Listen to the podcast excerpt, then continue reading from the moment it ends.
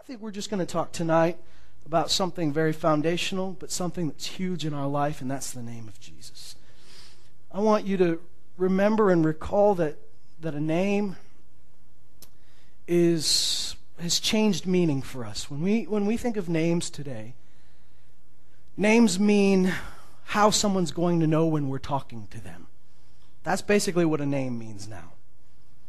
That's what it means to us now. Is just you know we've come to come to the point where we name somebody something that sounds nice. Uh, we used to have a, a book when I used to work in the book uh, business. We there was a book on the shelf that uh, you know you had different baby name books, and some baby name books were about uh, you know what they meant and and uh, you know where they came from, the origin, and, and then there was a, a baby name book where it wasn't organized alphabetically. It was organized by what they rhyme with, by sound. And what was funny to me about that was that we've kind of entered a time in our culture where people name their kids based on what it sounds like, you know, and uh, this is a cool sounding name, so that's what we're going to do. And I realized that that uh, thank God when we got born again, we were given a new name. And uh, you're not bound to the name your parents gave you. If your parents gave you a terrible name, that's okay. God gave you a new name, and He gave you His name. But we have to, in order to understand what we mean when we talk about the name of Jesus, you have to understand what a name means and what it meant. In, in Bible times, a name was not just simply how you knew when someone was talking to you. A name carried a lot of things. When we talked about a name, a name could mean uh, your reputation.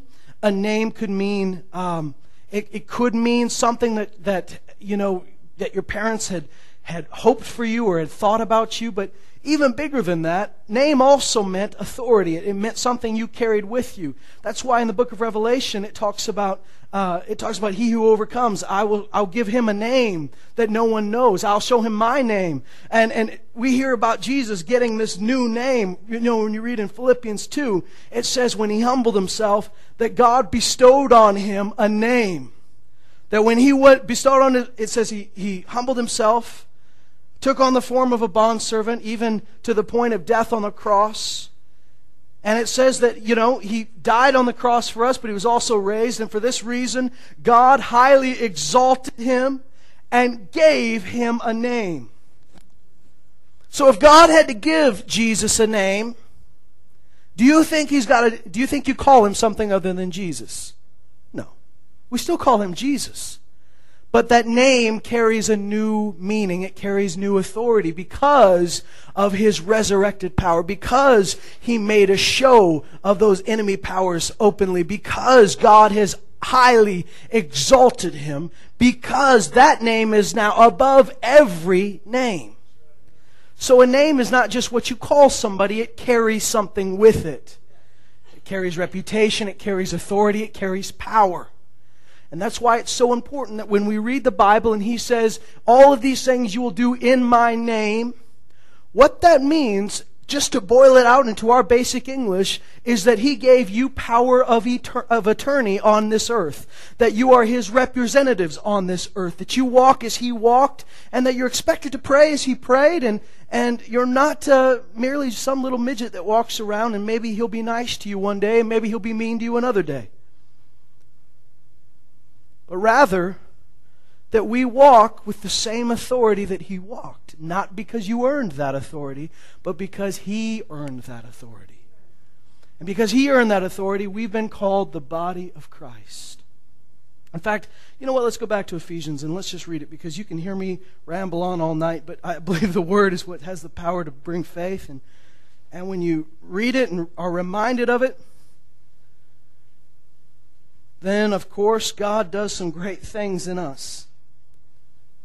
It says this in verse 15 of chapter 1, Ephesians 1:15. For this reason I too having heard of the faith in the Lord Jesus which exists among you and your love for all the saints do not cease giving thanks for you while making mention of you in my prayers that the God of our Lord Jesus Christ the Father of glory may give to you a spirit of wisdom and of revelation in the knowledge of him I pray that the eyes of your heart may be enlightened. So his prayer, now realize this is scripture we're reading. So the Bible says that all scripture is God breathed. So when Paul prayed this prayer, it was not Paul's opinion. This was God's desire for you.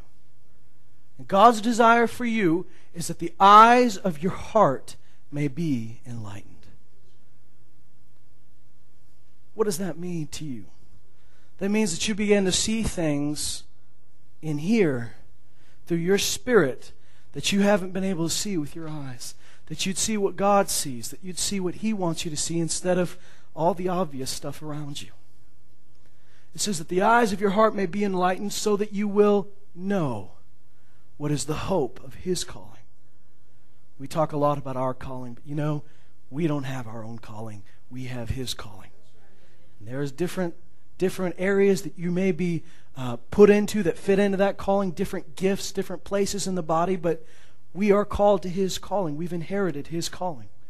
And it says what the hope is of His calling, what are the riches of the glory of His inheritance in the saints.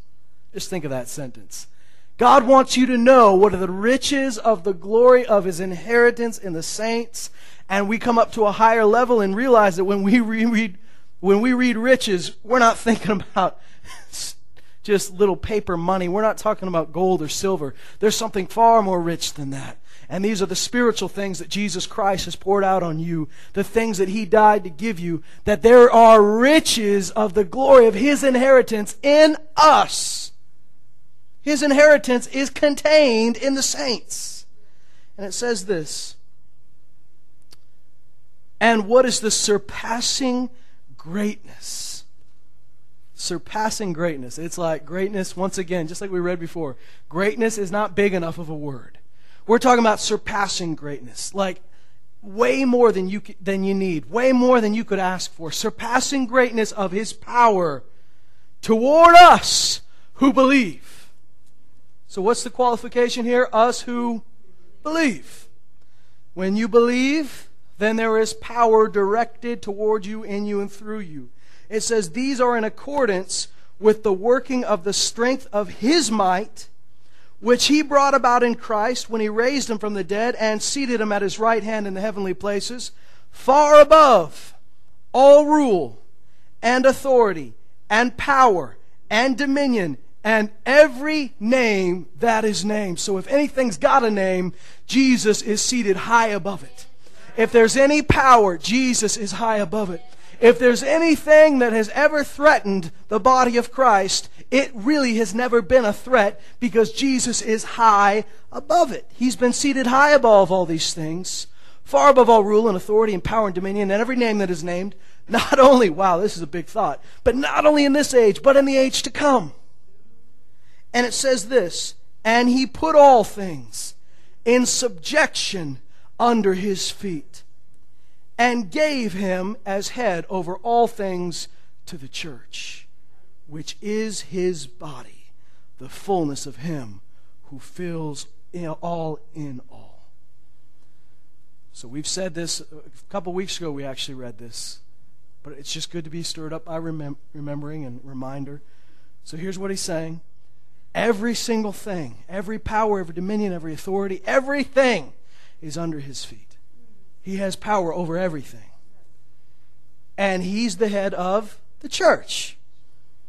It says, which is his body. It doesn't just say we're his body, it says we're the fullness of him who fills all in all. In Colossians, it says that all the fullness of God, all the fullness of the Godhead dwelled in Christ in bodily form. So that means everything God was, every single thing about God dwelled in Jesus Christ in bodily form. He was not just a slice of God. Right? Remember, we said this a, a, few months ago, but when he said, If you've seen me, you've seen the Father, he doesn't say, If you've seen me, you've seen the Father's nice side. If you've seen me, you've seen the Father's good side. If you've seen me, you've seen the human side of the Father. What does he say? If you've seen me, you have seen the Father. The Bible says he is the express image. Means exactly. Not a cheap replica, not even a good replica. He is the express image of the invisible God. John says, no one has seen him, but Jesus has showed him to us. So if you've seen Jesus, you've seen God. So there's not a part of God or a side of God that was not exhibited through Jesus Christ. all the fullness of the Godhead dwelled in bodily form in Jesus Christ. That's not me, that's the scripture. So if all the fullness of the Godhead dwelled in Jesus Christ in bodily form, then it kind of gets cool in the next verse when he says, And in him you have been made full. In him, so he says he's full of everything God is. And in him you have been made full. He repeats it here in Ephesians. He says, The church is his body, the fullness of him who fills all in all. Of course, we know the feet are part of the body. Feet aren't separate from the body. If everything that Jesus conquered through his death and resurrection is under his feet, we're the body, that means they're under us too. Thank God for that. So that's kind of big. Because that means when I say I'm being attacked, that that does not mean I have to be in a perpetual fight for the rest of my life with the same things. Now the Bible says we will wrestle. We don't wrestle with flesh and blood. We wrestle against principalities and powers and the rulers of the darkness of the age. While you're on the earth, you will always be fighting. But you're not going to have, I mean, you're going to win here. You have authority here. You don't have to get beat up all the time. We are not Christians that get beat up all the time. We are Christians that walk as Jesus' representatives on the earth and if he's our example, and I dare you to find a Christian who won't admit that Jesus is our example, if he's our example and he said, greater, he says, the works that I do, you'll do, and greater works, you'll do. If he says in Mark 16, in my name, you'll do everything that I did, and he names it out one by one, then we have to just we just have to come to the point that that we look in the scripture and we can't find Jesus getting beat up all his life and can't see him losing some and winning some. You don't see him just saying, "Well, boys, we tried, and that's all we can do. That's all God asks of us is just to try." In fact, just to be sure that you'd never think Jesus was defeated, when they came to get him in the garden, lest anybody ever say, "Well, he was defeated at the end." They came to arrest him. They said, Where's Jesus Christ? Which one of you is Jesus Christ? He goes, I am he. And they all fall on the ground. They get back up and are stupid enough to ask the same question. He goes, I am. And boom, they fall down again. And he says, I just want you to know, no one takes my life from me. I lay it down. If I wanted to, I could bring a legion of angels and whip all you. But I want to lay my life down for you so that none of us would ever be able to say, well, there was that one battle he lost. Uh, he did, I mean, he wasn't able to stop them from arresting him. He could have. He just said, I want to go to the cross. It's part of the God's, it's part of the Father's plan. And the Bible says in Isaiah, it was his good pleasure to crush him for us. Not because God didn't love Jesus, but because God loved you. So here's the deal. When we hear that, we don't see Jesus getting beat up left and right and, and losing some and winning some. And there is, a, there is a case where the disciples did. Remember that? And the disciples have been casting out evil spirits and they've been seeing people healed. And then, and then somebody comes and says, I brought my kid, your disciples, and they weren't able to cast the evil spirit out. Jesus doesn't go, Well, that's all right. I mean, they tried. What more can you ask? Says he rebukes them for the littleness of their faith. we always like, I thought Jesus was nicer than that. Well, he was nice. That was love. you know, to be rebuked is not lack of love, it's, it's a demonstration of love. He loved them enough to say, You could have cast this thing out. He says, Here's what you need to do you need to pray and fast. Why? Is it because, does he mean uh, you need to pray and fast when they, when they bring that kid to you? You say, I'll be back in a few days. I'm going to pray and fast. Well, that's not what Jesus did, is it? No, but he had spent the time praying and fasting, so he was built up in the faith, so that he wasn't going to be beaten down by this. And so, listen, what I say all that to say this you are not defeated Christians. You're not meant to be defeated Christians. And you're not meant to constantly be beaten up by the same thing after the same thing. You're meant to win, and yes, you will fight battles for the rest of your life, but you're meant to win all those battles. I believe you've got the name of Jesus, the name that's above every name. And if you recall what Jesus did to those evil spirits and those principalities and powers, remember that he says our battle is not with flesh and blood. I know I'm quoting a lot of scriptures without turning to them, but that's because we got a lot to do tonight. I trust you'll look these things up on your own and you'll, you'll see it. But he says that uh, the Apostle Paul said, Our battle's not, our fight's not with flesh and blood, but against rulers and powers and principalities and the rulers of the darkness of this world. Those are, those are what we're wrestling against.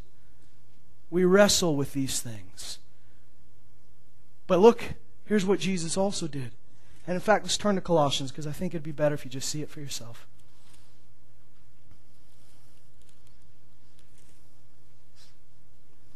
Thank God.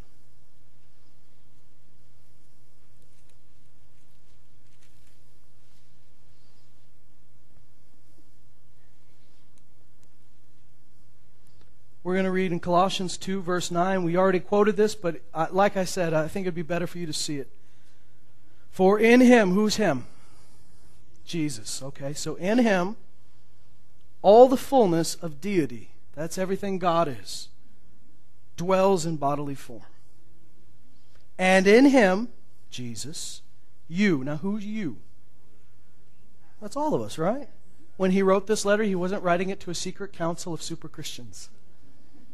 He wasn't writing this to just apostles. He wasn't writing this to just the 12. He wrote this to a normal church of people that happened to live in a city called Colossae. No different than you. No better than you. In fact, you probably know more than they knew. he says, and in him you have been made complete. Now, my Bible tricks me. It says all the fullness of him all the fullness of God dwelled in him. And it says, In him you've been made complete. And that kind of tricks me because when we look up this word complete, it's the same, it comes from the same root that, all, that, we, that he used when he said, All the fullness of God dwelled in him. It's the word full. Complete is cool, but full is better, in my opinion. And in fact, you might see that in the column of your Bible. You might see it in the center column. It goes literally full. I wish sometimes when it says literally, it would just put the literal word in there, but you know, we bear with our translations. Anyway, so he says, All the fullness of God dwelled in him, and in him you have been made full. And it says, And he is the head over all rule and authority. And in him you were also circumcised with the circumcision made without hands, in the removal of the body of the flesh by the circumcision of Christ having been buried with him in baptism, in which you were also raised up with him through faith in the working of God who raised him from the dead. When you were dead in your transgressions and the uncircumcision of your flesh, he made you alive together with him, having forgiven all our transgressions, having canceled out the certificate of debt consisting of decrees against us, which was hostile to us. So that means all the things that we had done to break the law, all, all the, all the guilt that was on us, all the, all the, the record, our criminal record that was testifying against us, he nailed to the cross, having taken it out of the way, having nailed it to the cross, when he had disarmed the rulers and authorities. So what are we wrestling against? Principalities and powers and rulers of the darkness of this world. That's what we're wrestling against. Now look what he said. He disarmed the rulers and authorities. You have to realize this is not a fair fight, nor was it ever supposed to be a fair fight. We talk sometimes in these, oh, I'm under attack, I'm under a battle, oh, it's a battle, but I'm still fighting, as if we're fighting our equals. You are fighting a naked, unarmed foe. The only time he has any power is when you don't realize what power you have in the name of Jesus because they were disarmed by Jesus.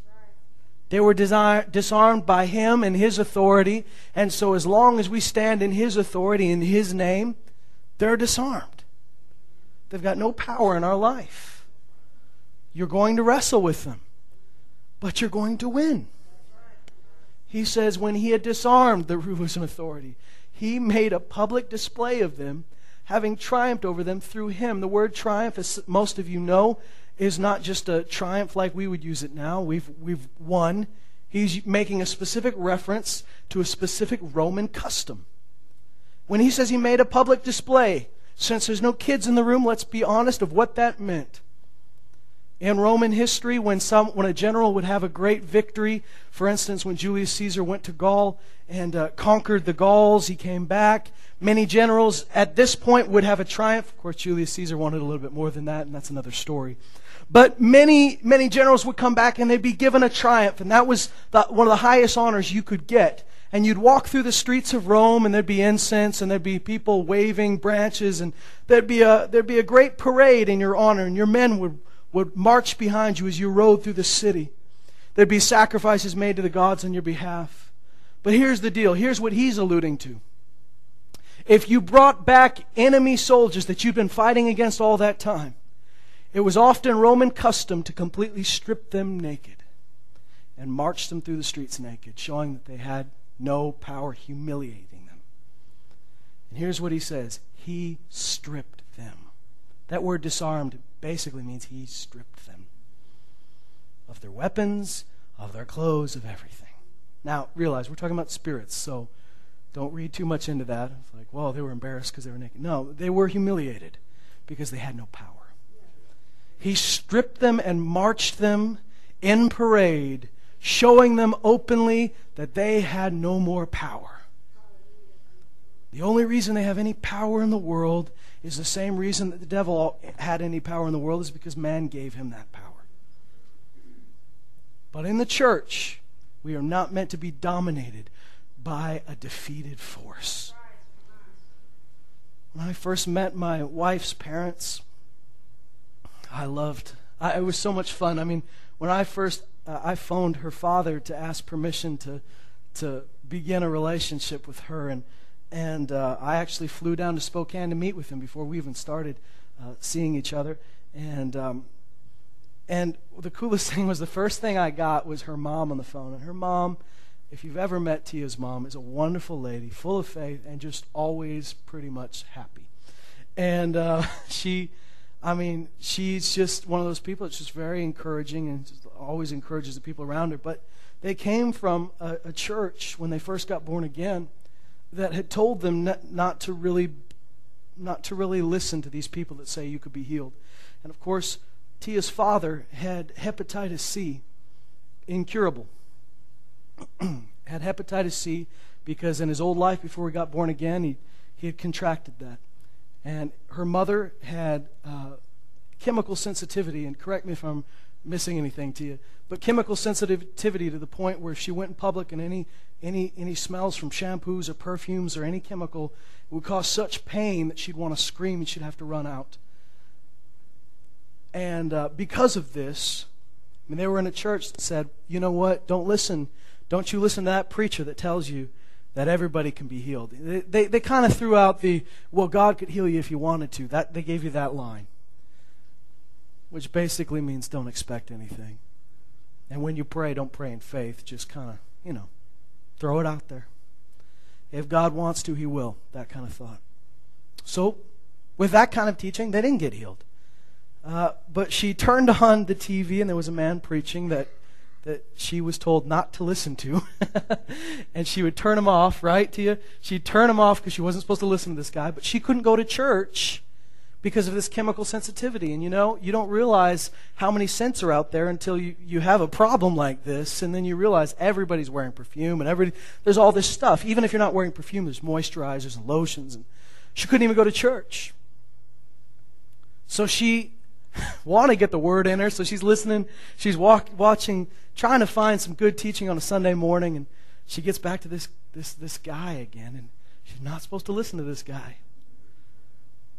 But she finally was curious enough. And she got on and realized he just keeps reading the scriptures. That's all he's doing. He's just preaching the word. He's not really preaching any opinion. He's just opening the Bible and says, This is what the Bible says. She goes, How can we really be mad at that? So she becomes convinced that God wants to heal her. And she gets healed. Completely healed, and she has never struggled with that since. David, Tia's father, was healed completely and totally from hepatitis C. No trace of it in his body. He's been free from it for many years, hey, Tia, since you were a little girl. Tia was lactose intolerant. And because all of a sudden her family starts believing this, little kids that get introduced to the Word of God are some of the most full of faith. She just believes, well, I don't, I'm going to have, I'm going to have, I'm going to have some milk at school. She has milk at school. She comes home, she eats fettuccine alfredo, and she's good. There were some other miracles that I'm sure you can ask Tia, but in that period of time, there were a bunch of things that went on in her life. She had some things, some skin issues that the doctor said there's nothing we can do about, and she said, Well, we don't accept that. She's just a little girl and just says, Doctor's wrong, God's right. And they go away. And so, anyways, I said that all to say this that when I talk to Sherry, her Tia's mother, Sherry always says, "We were defeated Christians." That was the word she used. She, we were defeated Christians. We're going to heaven, thank God. We have had the victory enough to go to heaven, but we were defeated in every other way. And uh, I thought that that stuck with me ever since because I realized that God has never created us to be defeated Christians we have victory through him. The Bible says in 1 John 5 that this is the victory that overcomes the world. It says everything that is born of God, everyone born of God and everything born of God overcomes the world. And this is the victory that overcomes the world, our faith. The Bible says that through him we overwhelmingly conquer. Even when there's persecution, famine, distress, all of these things, in all these things, we overwhelmingly conquer through him who loved us. So we've got to realize that we're not meant to be defeated, and we've been given a name above every name. Let's read. A, uh, I want to read a couple places, and then I want to spend some time in the book of Acts. In Matthew chapter 18, what did uh, what did Jesus say in Mark 16? Can I read that to you while you're turning? He said, "Go into all the world and preach the gospel to all creation. He who has believed and has been baptized shall be sav." But he who has disbelieved shall be condemned. These signs will accompany those who have believed. And he's talking about the ones that have believed. When you go into the world and preach the gospel, people will believe, and these signs will accompany all of those who believed. You and everyone who believes when you preach to them. It says, In my name, in my name, as my representatives, with my authority, they will cast out demons. They will speak with new tongues. They will pick up servants, serpents, and if they drink any deadly poison, it will not hurt them. They will lay hands on the sick, and they will recover. There's no mights, there's no maybes. He's very clear about this. I believe we need to take Jesus at his word. I believe we need to get to the point where it doesn't matter what we've seen, what our experiences were, what happened to grandma. We've just got to believe Jesus. Because if we're not believing Jesus, what business do we have preaching any of this stuff? Matthew 18, verse 19. He says, Again I say to you that if two of you agree on earth about anything, did you hear that? If you agree where? On earth. So this is not in the sweet by and by. On earth about anything that they may ask, anything that they may ask, it shall be done for them by my Father who is in heaven. Why? Because th- he's not done with this thought. We should stop cutting Jesus off in the middle of his sentences. He finishes this. He says, For. When Jesus says for, he's saying, Here's why you can believe that. For, where two or three have gathered together in my name, I am there in their midst. This is why they can say, Whatever we agree on and we ask, we have it. Because he says, If you've gathered in my name, I'm right there in the middle of you. Now, we've used that verse to talk about church services, and that's cool. That's still true. But in this context, he's not talking about church services. He's talking about when any of you grab hands with another believer, he's right there in your midst. Well, what's he there to do? The Bible says he's our high priest. He represents us to God. He has left us on the earth to represent him to the people. He's left us on earth to be his representatives, his ambassadors, as 1 Corinthians 5 says. 2 Corinthians 5, sorry. His ambassadors, his representatives on the earth. He's gave us his name. That's what it means to carry his name. It means you have power of eternity, that you're there. I keep saying eternity, attorney. That you have his name, you walk with it, you're his representatives, but he's our representative to the Father. And so if He's there and we're praying in His name, then that means when that prayer goes to the Father, it goes through Jesus Christ. It's as if He prayed it. Did Jesus get His prayers answered? Yes, He did. Let's look in the book of Acts. Praise the Lord. Acts chapter 4. Acts chapter. Should we go to 4? Well, let's, let's start in 3. This is where we're going to spend most of our time tonight. Now, Peter and John, this is Acts chapter 3, verse 1. Peter and John were going up to the temple at the ninth hour, the hour of prayer. I love that, the hour of prayer, huh? And a man who'd been lame from his mother's womb was being carried along, whom they used to set down every day at the gate of the temple, which is called Beautiful, in order to beg alms of those who were entering the temple. So he's been lame since his mother's womb. He's not faking it, is he? they might be saying, oh, Peter and John, they set this up. No, they didn't. When he saw Peter and John about to go into the temple, he began asking to receive alms. That means just money, spare change, whatever. Says, But Peter, along with John, fixed his gaze on him and said, Look at us. Look at us. And he began to give them his attention, expecting to receive something from them.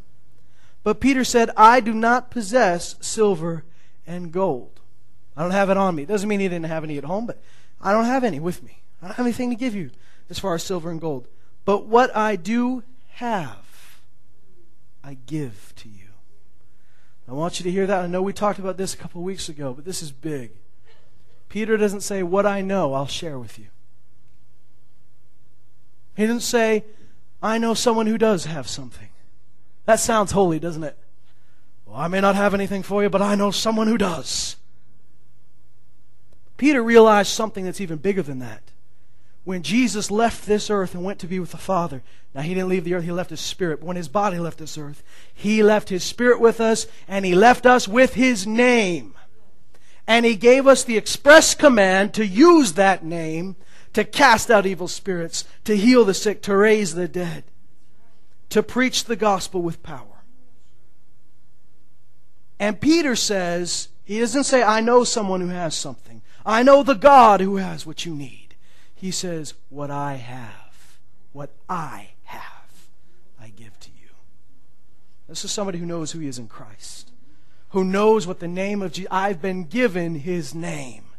I've been given his authority. Apart from him, I can do nothing. If Peter went rogue and was not was doing this to exalt Peter and was doing this to show how big Peter was, there'd be no power in it. But Peter is here as a representative of Jesus Christ. He stands as a branch on the vine and he says, What I have, I give to you. When Jesus sent out the disciples, even before he gave them his spirit, even before he told them, I'm giving you my name, he did give them his name to go and use on this uh, brief test mission trip. I don't know what you'd call it, but he was training them this is what it's going to be like when I go.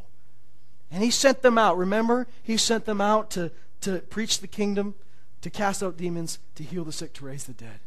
What does he say? Freely you have received. Now freely give. Can I tell you that until you realize you've received, you won't be able to give? You have to realize what you've been given when you were given the name of Jesus.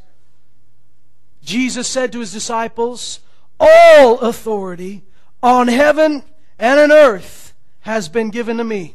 If it's all authority, is there anything left? Is there anything he's leaving out? No. He says, All authority in heaven and earth has been given to me. Therefore, go and make disciples of all creation. So he didn't tell you to go without first saying, All authority has been given to me. Now I give you the authority and go. So Jesus, Peter says, What I have, I give to you. Now you may think this is arrogant, but I don't think this is arrogant. This is confidence in God. He says, What I have, I give to you. In the name of Jesus Christ the Nazarene, walk. And seizing him by the right hand, he raised him up.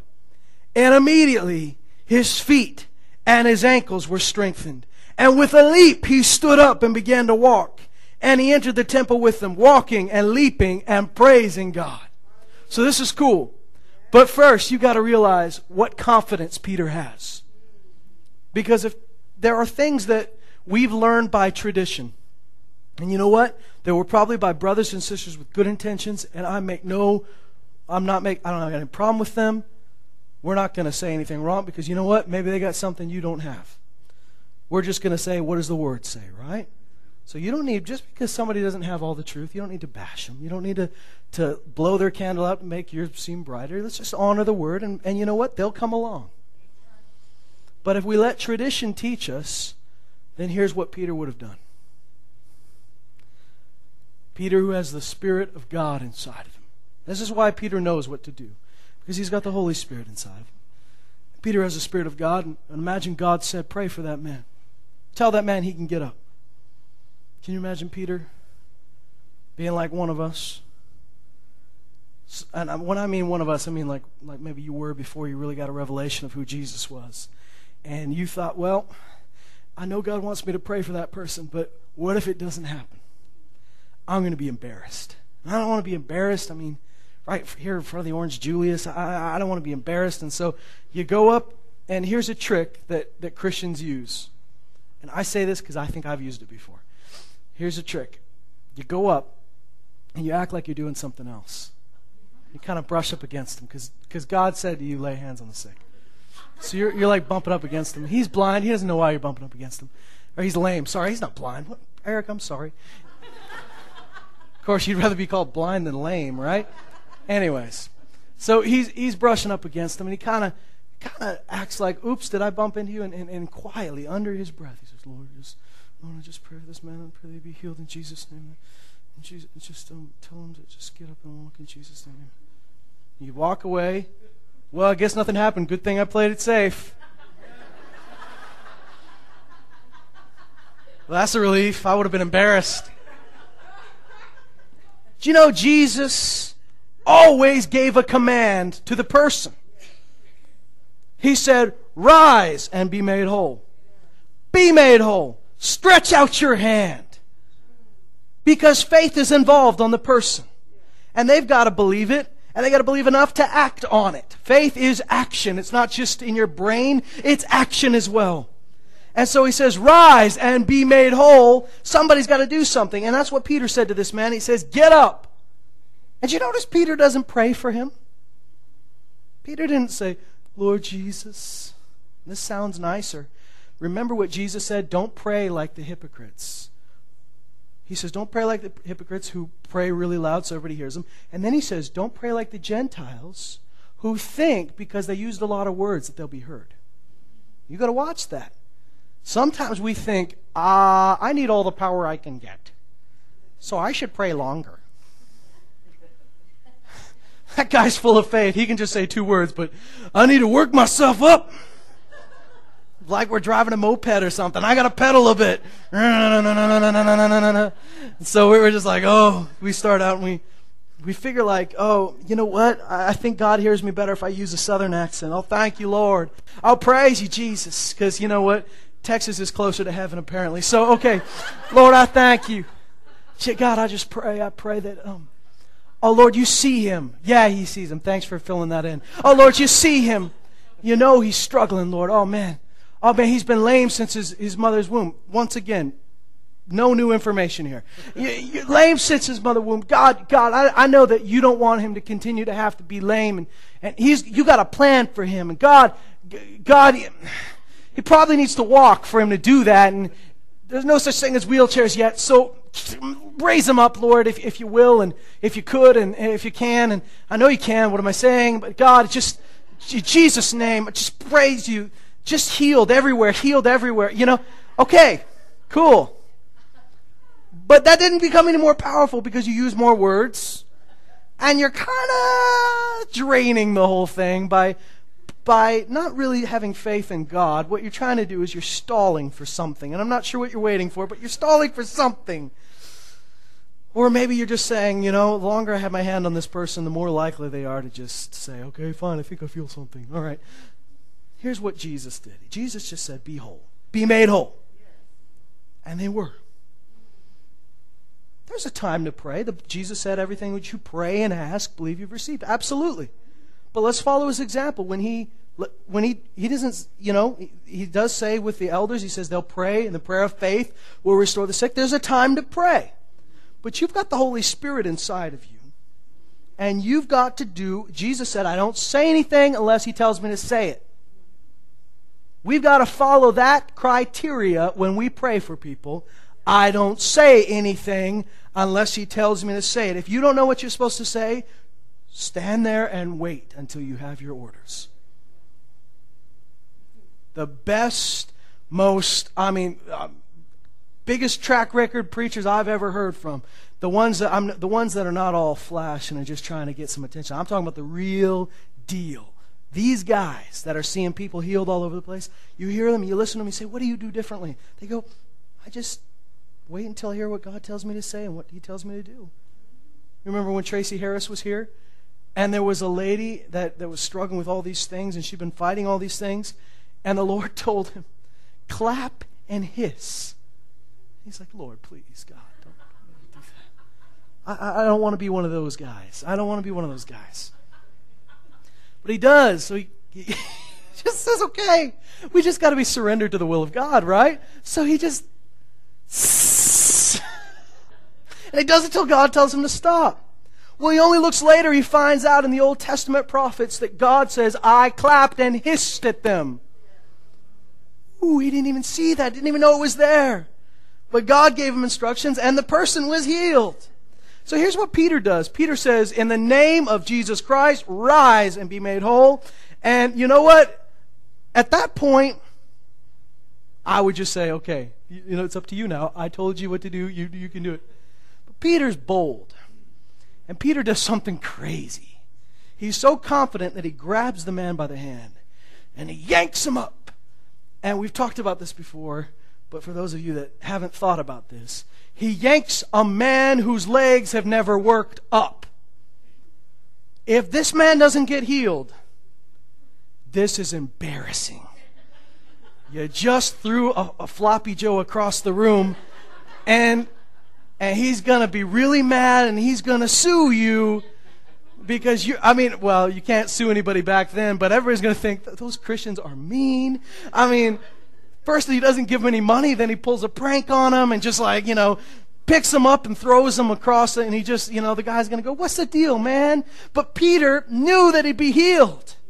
He had so much faith that he grabbed him, yanked him up, and it says, it doesn't say that, that his legs had strength before Peter yanked him up. It says, Peter yanks him up, and immediately strength filled his legs. And the man stands, he doesn't just stand because he's never used his feet before. We see this a lot when lame people get made well in the Bible. They leap up because they've never used their legs before. So their, their brain is telling their legs, full force, full, I mean, 100% guys, do whatever you can do. And he's never stood before, so with all his power, he leaps up. And then, get this, he's so, so happy to have his legs that he goes into the temple we're supposed to be calm and holy, walking and leaping and praising God. Now, have you ever thought how crazy that looks? The guy is like middle aged, and he's going into the temple not holy like you're supposed to go in holy, like, you know, okay, now shut up, guys, shut up, shut up, shut up. Kids, right? And you go into the temple. We're going into the holy place. Don't smile, kids. Stop smiling, stop laughing, right? This guy is walking, leaping, he's walking, he's jumping around. Can you imagine being the usher at that temple? Going, oh boy, here this guy jumps into the temple and he's praising God with a loud voice. See, God's okay with people causing a commotion for the right reasons. There's no reason. I mean, God doesn't want you to just do something so everybody looks at you and draws attention. But you know what? When you're praising God, It's okay to be crazy. It's okay to be loud. It's okay not to be so stinking civilized. That sometimes we just say, God may not be a civilized God. He's a God of order, but he's not tame. like some little house cat that we he's the lion of the tribe of Judah, but now and now he just he doesn't scratch the couch anymore. I mean he's he's the lion. And so we read stories about him laughing when he's attacked and when his people are under great attack and they go, God, stop laughing. He laughs. He says, Oh, all the nations want to fight with me? That's funny. Says he sings over us. Says he dances over us. He is not just some starch old, boring old man that that uh, wants us to be starch, old, and boring as well. So it's okay to be crazy. It's okay to, to, to give glory to God in an exuberant manner. There's a difference. Listen, maybe you've asked yourself, and, and maybe you've said, I don't want to be that person. I know, in fact, a lot of us have said this at some point. I don't want to be that person that's just trying to get attention. If you're asking that question, you're not trying to get attention. You know what I'm saying? If, if God's told you to jump and spin, and you, you heard God say, jump and spin. The enemy says, You're just trying to get people to look at you. But most of the time, you know that's not true. There are some people who want people to look at them. They need to stop. But I think most everybody in this room, that's not, I mean, you, you, most of you feel the opposite. You think about you. Most of you would say the opposite. I'd rather people not look at me. And so, if God tells me to jump and spin, I'm going to jump and spin. I'm going to give him glory loudly. Verse 9. And all the people saw him walking and praising God, and they were taking note of him as being the one who used to sit at the beautiful gate of the temple to beg alms. And they were filled with wonder and amazement at what had just happened to him. And while he was clinging to Peter and John, all the people ran together to them at the so called portico of Solomon, full of amazement. But when Peter saw this, he replied to the people, Men of Israel, why are you amazed at this, or why do you gaze at us as if by our own power or piety we made him walk? Remember, he said, What I have, I give to you. But he says, Listen, it was not our power, and it wasn't our piety. That means God didn't heal this man because we had a better walk than this other guy. God didn't heal this man because we had everything together. It wasn't our personal holiness that got this man healed.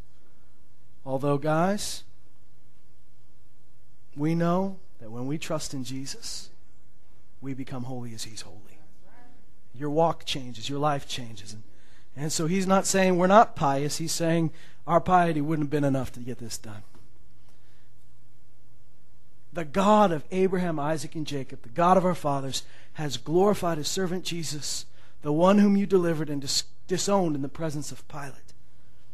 He says in verse 14, But you disown the holy and righteous one and ask for a murder to be granted you. You put to death the Prince of Life, the one whom God raised from the dead, a fact to which we are witnesses. And on the basis of faith in his name.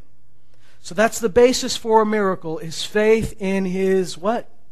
Name. Now, why would faith in his name instead of just faith in Jesus? Why does he say that? Faith in his name because they were given his name to use. So they put faith in the fact that Jesus had given him this name to use. And that was their faith wasn't just that Jesus could do it. Their faith was that Jesus told us to do it. So the basis of faith in his name it is by the basis of faith in his name, it is the name of Jesus which has strengthened this man whom you see and know, and the faith which comes through him has given him this perfect health in the presence of you all. So the name came from Jesus. The faith came from Jesus. And now, brethren, I know you acted in ignorance, just as your rulers did also. but the things which God announced beforehand by the mouth of the prophets, that his Christ would suffer, he has thus fulfilled. Therefore, repent and return, so that your sins may be wiped away, in order that times of refreshing may come from the presence of the Lord. Praise God. Skip to chapter 4 if you would.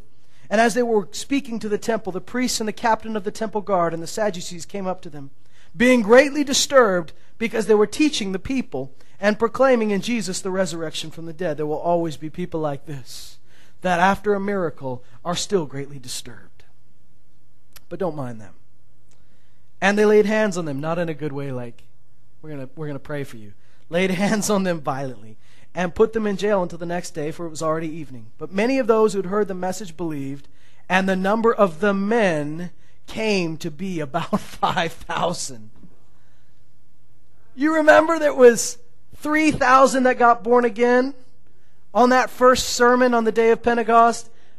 5,000 people got born again after a man who was crippled began to walk. the church is meant to grow fast. Thank God. And we, we know that God is, when He says His church, that means the kingdom. That does not mean just, just well, we're all meant to shuffle around and, and, and, and just end up at place to place. That may happen, but, but really, what, when we're talking about the church growing, we're talking about people who are lost being found. We're talking about people, unbelievers starting to believe. And it says many of these had heard the message, believe. They didn't believe. I mean, it wasn't the miracle that got them saved, it was the message of Jesus Christ. Remember, he said the name that enables us, uh, the name that will enable you to lay hands on the sick is also the name I've given you to preach the gospel. So when you preach, you preach in faith, and I'm preaching in the name of Jesus, as if Jesus were preaching, as it says in Paul's letter to the Corinthians, as though God were making his appeal through us. Praise God. So, on the next day, their rulers and elders and scribes were gathered together in Jerusalem, and Annas the high priest was there, and Caiaphas and John and Alexander, and all who were of high priestly descent. When they had placed them in the center, they began to inquire, By what power or in what name have you done this? If you'll recall, those are the exact same questions they asked Jesus. And they're going to give the same answer. Then Peter, filled with the Holy Spirit, said to them, Rulers and elders of the people, if we're on trial today for a benefit done to a sick man, as to how this man had been made well, let it be known to you, made known to you, and all of the people of Israel, that by the name of Jesus Christ the Nazarene, whom you crucified, whom God raised from the dead, by this name, this man stands here before you in good health.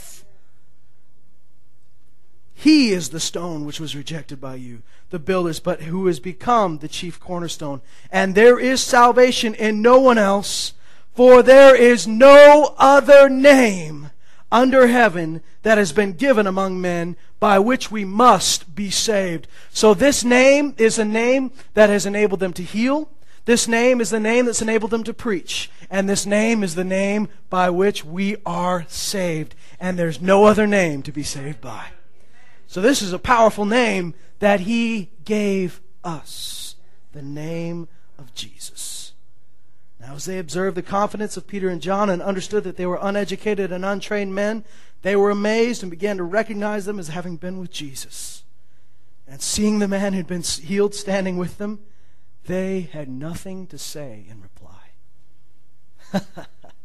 Isn't that awesome? Jesus said, Signs will accompany you. And, and in another place, it says that these signs and wonders will confirm the word. And it confirmed what they were saying. That the man standing right next to him, what can you say? He's right there. They should have left it at that, but they didn't. But when they had ordered them to leave the council, they began to confer one another, saying, What shall we do with these men? For the fact that a noteworthy miracle has taken place through them is apparent to all who live in Jerusalem, and we cannot deny it. Now, he's, what they're saying is if not everybody in Jerusalem already knew, we would try to deny it, but we can't. Shucks. But so that it will not spread any further among the people, because we'd hate for healings to be breaking out all over the city. We'd hate for lame people to get up and blind people to see. Boy, that would be terrible. But so that it doesn't spread any further, let us warn them to speak no longer to any man in this name as if that's going to work. And when they had summoned them, they commanded them not to speak or teach at all in the name of Jesus. But Peter and John answered and said to them, Whether it is right in the sight of God to give heed to you rather than to God, you be the judge. That's a bit of a burn. That's, a, that's pretty uh, much a self answered statement. For we cannot stop speaking about what we've seen and heard. Praise God. When they had threatened them further, they let them go, finding no basis on which to, which to punish them. The guy got healed on account of the people because they were all glorifying God for what had happened. So if the people hadn't been around, they would have punished them, but the people were so loud glorifying God that they had no choice. They let him go. For the man was more than 40 years old on whom this miracle of healing had been performed. And when they'd been released, they went to their own companions and reported all that the chief priests and elders had said to them. And when they'd heard this, they lifted their voices to God with one accord and said, O Lord, it is you who made the heavens and the earth and the sea and all that is in them, who by the Holy Spirit, through the mouth of our father David, your servant, said, Why did the Gentiles rage and the people devise futile things? The kings of the earth took their stand and the rulers. So we've got kings, but we've also got rulers. What does that mean? You remember when Daniel prayed, there was kings over nations, but there were also rulers or princes over nations. Prince of Greece, Prince of Persia. These are demonic and, and, and spirits in the heavenly realm that are influencing these nations, influencing the rulers.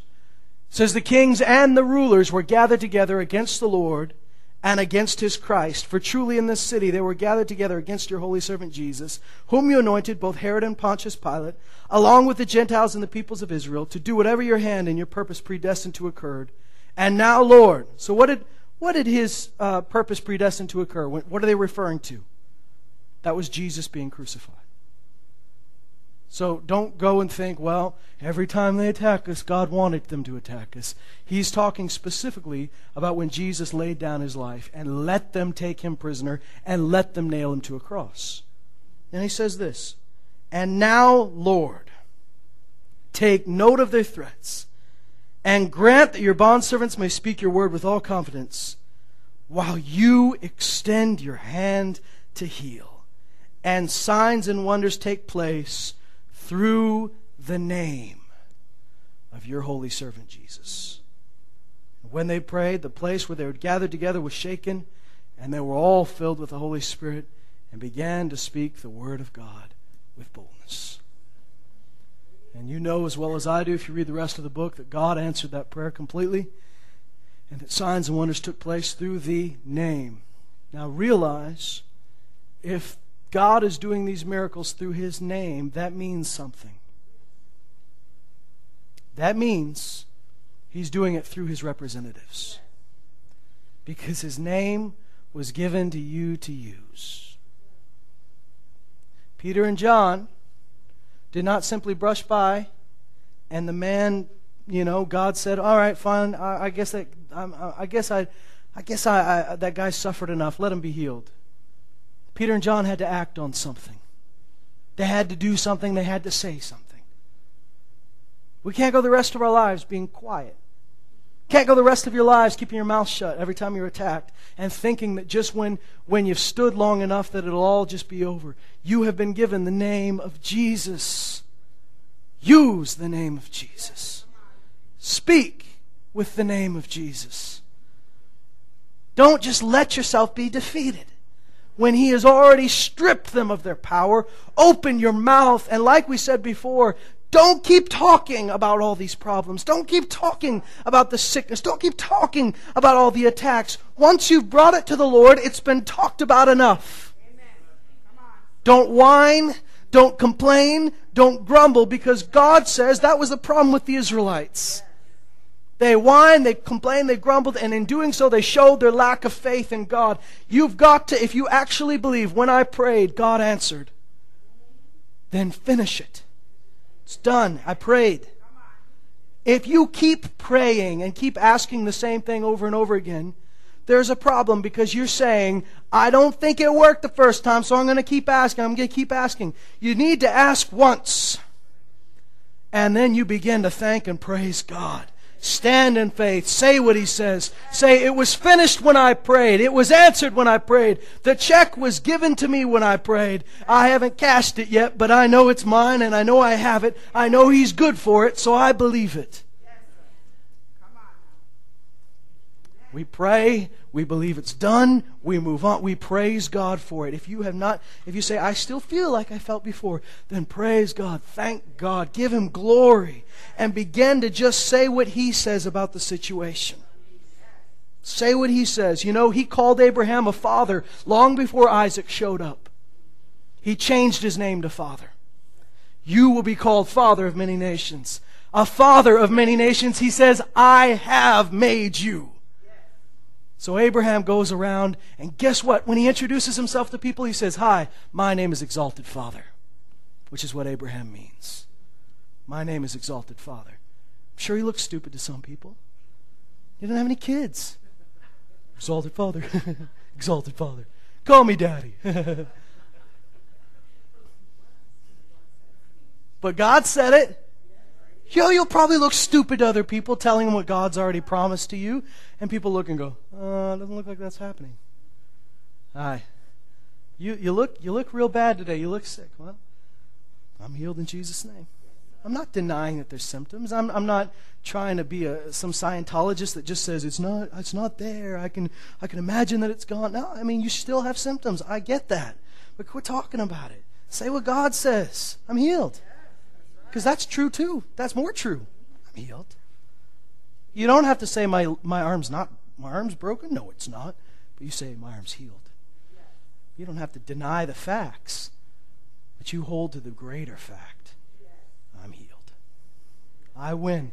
You seem to be going through a battle. Oh, I won that battle. Really? You seem to still be going through it. That's already won. It's already won.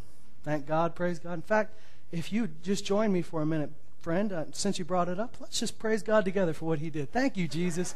Thank you, Lord. Oh, thank God. Oh, man, I know I won that battle. Thank you, Lord, for giving us the victory. Hey, He gave you the victory too. Why don't we just praise God? Hey, why don't we jump a little bit? Oh, and the guy's like, oh, all right, I'll see you later. I'm not jumping with you, all right? That's crazy stuff. Be crazy. It's cool to be crazy. Just be full of faith. That's not crazy to God. God says, What the world calls foolishness, I call wisdom, and what I call wisdom, the world calls foolishness. So get used to being different. It's cool. It's all right. It's good. You're different. You're meant to be different. Just be full of faith. Well, what would you rather do, fit in or win? Would you rather fit in or have victory? Would you rather fit in with God or fit in with people? You know, the sad thing is that when Jesus preached, many of the chiefs, the rulers of the synagogues, those are the pastors, basically, of their little synagogues. Many of the rulers of the synagogues believed, but they did not confess Jesus because they were afraid of what people would do and afraid that their jobs would get taken away. And it says there in the scripture because they loved the approval of men more than the approval of God.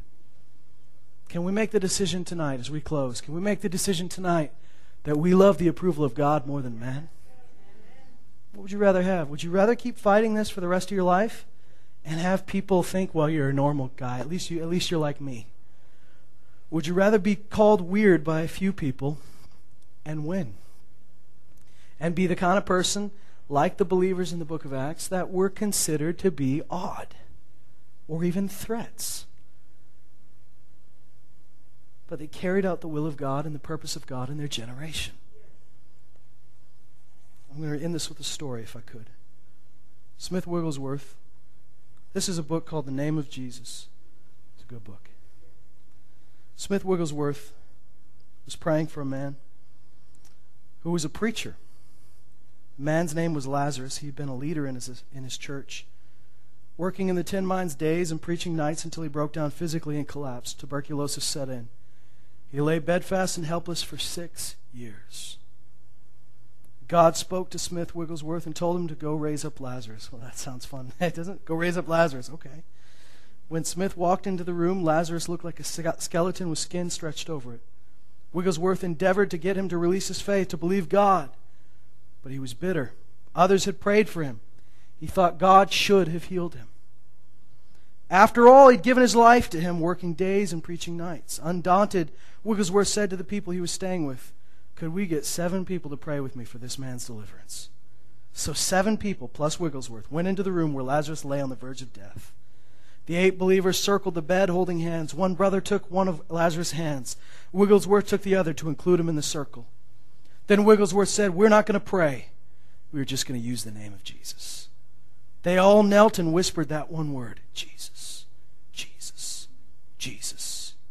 The power of God fell and then it lifted. Five times it fell and lifted as that little group spoke that magnificent name. The man in the bed was unmoved. The sixth time the power of God came down on that man, it remained. The power of God is here, Wigglesworth told him. It's yours to accept. The man's lips began to move. He made a confession. He said, I've been bitter in my heart, and I know I've grieved the Spirit of God. I'm helpless. I cannot lift my hands nor even lift a spoon to my mouth. Wigglesworth said, Repent, and God will hear you. He repented and cried out, Oh God, let this be to your glory. When he said that, the power of God went through him. Wigglesworth said, as we said again, Jesus, Jesus, Jesus, the bed shook and the man shook. I said to the people who were with me, You can all go downstairs right away and we will follow. This is all God. I'm not going to assist him. I sat and watched that man get up and dress himself. We sang the doxology as he walked down the steps. I said to him, Now tell what has happened. It was soon noised abroad that Lazarus had been raised up, and the people came from all the district round to see him and hear his testimony and God brought salvation to many. Isn't that awesome? You know, God will give you the word to say. In this instance, God just said, Say my name. Just say Jesus. And they were faithful to restrain themselves to just do what Jesus said. He didn't say, say this, say that. He just said, just say Jesus. And as they did, there was such power in the name of Jesus. Now, the name of Jesus is not an abracadabra word. If a parrot says the name of Jesus, there's no power in it. It's not merely those syllables that have power, for even the name of Jesus is pronounced differently in different nations. It's a believer who knows what's behind that name and stands in that name and says it in faith, knowing what's behind that name that has power. It's not a magic word that just is like open sesame. It is a word, it is a name that it's really about what's behind the name that carries the power. When you get into the Word, and I encourage you to do it, get into the Word and study what that means. And you're going to carry that.